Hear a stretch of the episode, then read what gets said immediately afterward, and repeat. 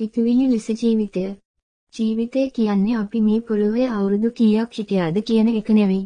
ඒ අපි හිටපු අවුරුදු වල අවුරුදු කීයක් ජීවත් වුණාද කියලය. අපට මේ ජීවිතයේ ඊයේ අද සහ හෙට ජීවත් වීමට ඇත්තේ දින තුනක් පමණි. මේ ඊයේ සහ හෙට අපට ජීවත් විය හැක්කේ මතකයන් තුල පමණි. අද පමණයි යථාර්ථය. අපි අද සතුටින් ගත කරමු. ඊට පමණක් ඉදිරි දින සතුටු වනු ඇත.